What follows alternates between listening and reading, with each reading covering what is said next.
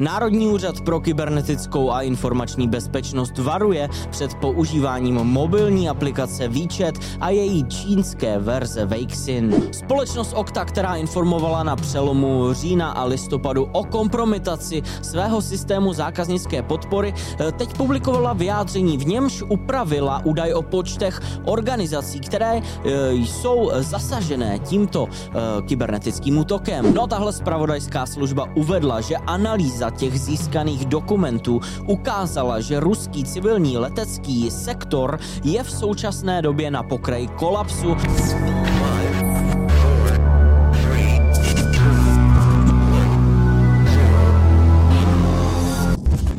Hezký den, dámy a pánové, mé jméno je Stanislav Novotný a já vás vítám u další epizody, ale v Security Castu.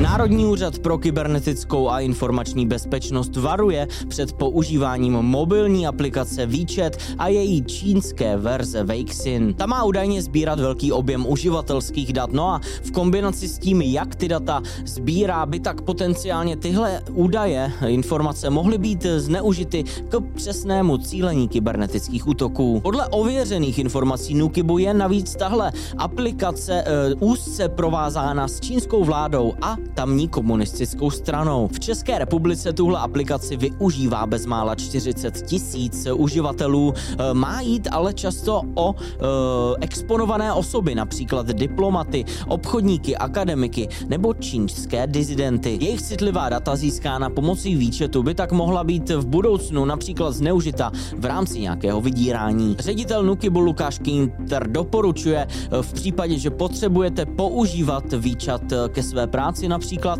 pak si ho nainstalujte na zařízení, které nepoužíváte k běžné komunikaci a kde nemáte své běžné aplikace. Pokud tohle pro vás není možné, pak doporučuje, abyste eh, výčet eh, používali jen nezbytně nutnou dobu a dávali mu eh, oprávnění přistupovat pouze k datům, které nutně potřebuje ke svému fungování. V rámci mezinárodní operace orgánů činných v trestním řízení byla rozbita operace Affiliates ransomwareu na Ukrajině, eh, která byla zodpovědná za uh, útoky na organizace v 71 zemích. Ty zadržené osoby jsou údajně affiliates mnoha ransomwareových skupin, například uh, ransomwareu Locker, Goga, Mega Cortex, Hive nebo Dharma. Tato operace proběhla 21. listopadu a mělo se jednat o koordinovanou razii e, na 30 místech v Kijevě, Čerkasech, Rivném a v Vinicii. Výsledkem té operace tak bylo zatčení uh, lídra té skupiny a jeho čtyř kompliců. Na pomoc ukrajinským úřadům bylo vysláno více jak 20 vyšetřovatelů z Norska, e, Francie, Německa a Spojených států. Ministerstvo spravedlnosti USA oznámilo, že ruský státní příslušník byl shledán vinným v souvislosti uh, s vývojem a nasazením malvéru známého jako Trickbot. 40-letý Vladimír Dunajev byl zatčen v Jižní Koreji v září roku 2021 a o měsíc později byl vydán do USA. Dunajev vyvinul modifikace prohlížeče a škodlivé nástroje, které napomáhaly sběru pověření a data miningu z infikovaných počítačů usnadňovali a vylepšovali vzdálený přístup používaný aktéry Trickbotu eh, a vytvořili programový kód, který bránil tomu, aby malware Trickbot byl detekován legitimním bezpečnostním softwarem. Tak toto uvedlo Ministerstvo spravedlnosti USA. Dunajevovi, který přiznal svoji vinu, tak teď hrozí až 35 let vězení. Finální rozsudek má být ale vynesen 20. března příštího roku. Společnost Okta, která informovala na přelomu října a listopadu o kompromitaci svého systému zákaznické podpory, eh, teď publikovala vyjádření, v němž upravila údaj o počtech organizací, které eh, jsou zasažené tímto eh, kybernetickým útokem. Původně totiž společnost Okta informovala o tom, že útočníci získali přístup k datům 134 jejich zákazníků, přičemž některá data měla údajně obsahovat obsahovat i autentizační tokeny, které útočníci následně využili v rámci svých eh, útoků typu session, session hijacking. V nově publikovaném prohlášení ale Okta uvedla, že se útočníkům podařilo i získat report, který obsahoval informace o účtech všech zákazníků, kteří využívali systém uživatelské podpory. Mezi data, ke kterým útočníci v rámci tohoto útoku eh, získali přístup, byly v 99,6% pouze e-mailové kontakty a jména zákazníků. Ve zbylých případech pak šlo převážně o detailnější kontaktní informace. Žádné citlivé údaje typu přihlašovacích údajů se tak útočníkům údajně získat nepodařilo. Reálný dopad je ve výsledku teda stejný, co se ale zvýšilo a to docela citelně, je počet postižených organizací.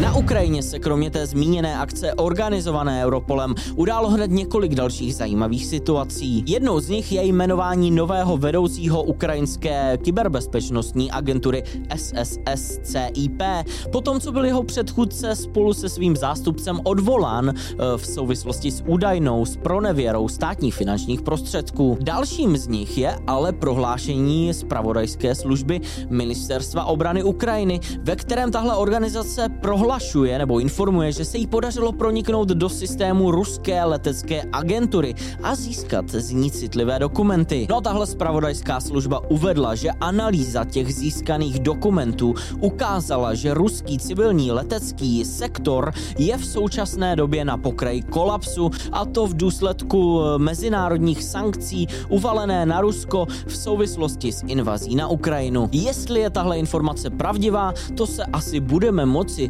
dozvědět v nejbližší době.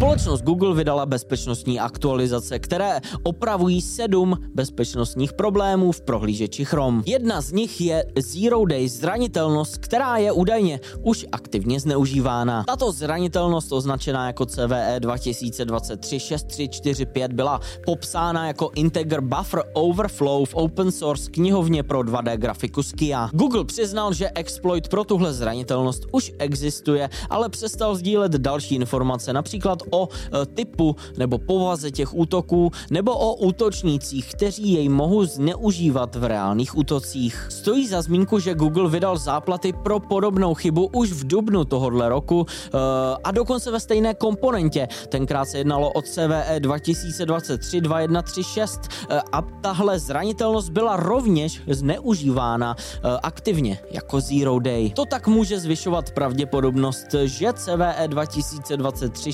6345 může být obcházením záplaty pro první z těchto chyb. Touhle nejnovější aktualizací se tenhle technologický gigant eh, tak od začátku tohohle roku vypořádal s, eh, s celkem sedmi Zero Day zranitelnostmi v prohlížeči Chrome.